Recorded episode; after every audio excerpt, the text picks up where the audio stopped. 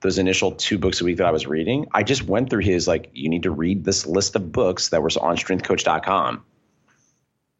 Was there was there an audition that you went to, or you said you got a windfall from from that that uh, advertise advertisement that you yeah, did? But was it commercial. was there like the commercial? Was there a was there uh, you know an audition that you went to and be like, okay, didn't get this one. You know what? This is just not working out the way that I wanted to. You know, it's it's time to make a change.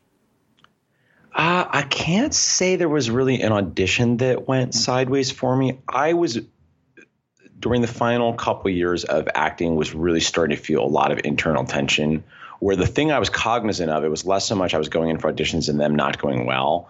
More, it was I was going in for auditions, them going well, and I just didn't really care that much. I cared, and I'm very conscientious. So part of why I think I stuck around as long as I did, which I feel great about, was because I very conscientious and I felt like I had made a commitment to my agents and I had made a commitment to my career and I had made a commitment to my college and my various mentors, both in college and in the professional world, the various people that looked upon me and told me that I had a unique talent and were supportive of me and were supportive of my career and were working for me to succeed.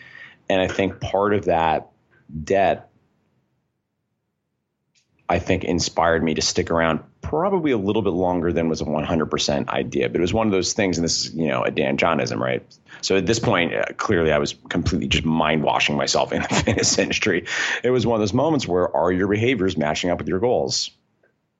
Are your behaviors matching up to your goals? If and I, again, I was willing to do it. Like I had a very specific system for auditions, how I would work on the material, and I would never felch on my system because I was never going to go in and not be prepared. I wasn't going to do that to myself, and I certainly wasn't going to let down my agents or the people that were working to get me in the room for these opportunities.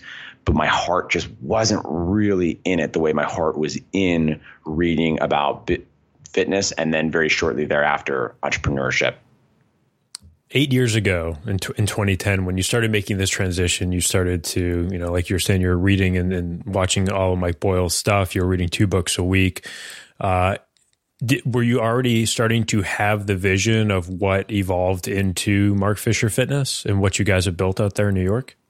I was having the beginnings. It was very different but it, there was a distinct moment where i made the decision okay i'm going to try this thing. And it's interesting because the brand has changed even since actual MFF happened, but pre MFF, MFF, if I can say that as a thing, really in many ways began in the fall of 2010. So again, now I'm like six weeks into my experiment. I think I had just started the Mark Fisher Fitness Training and Consultations newsletter, and I wanted to get some pictures made. And I went to two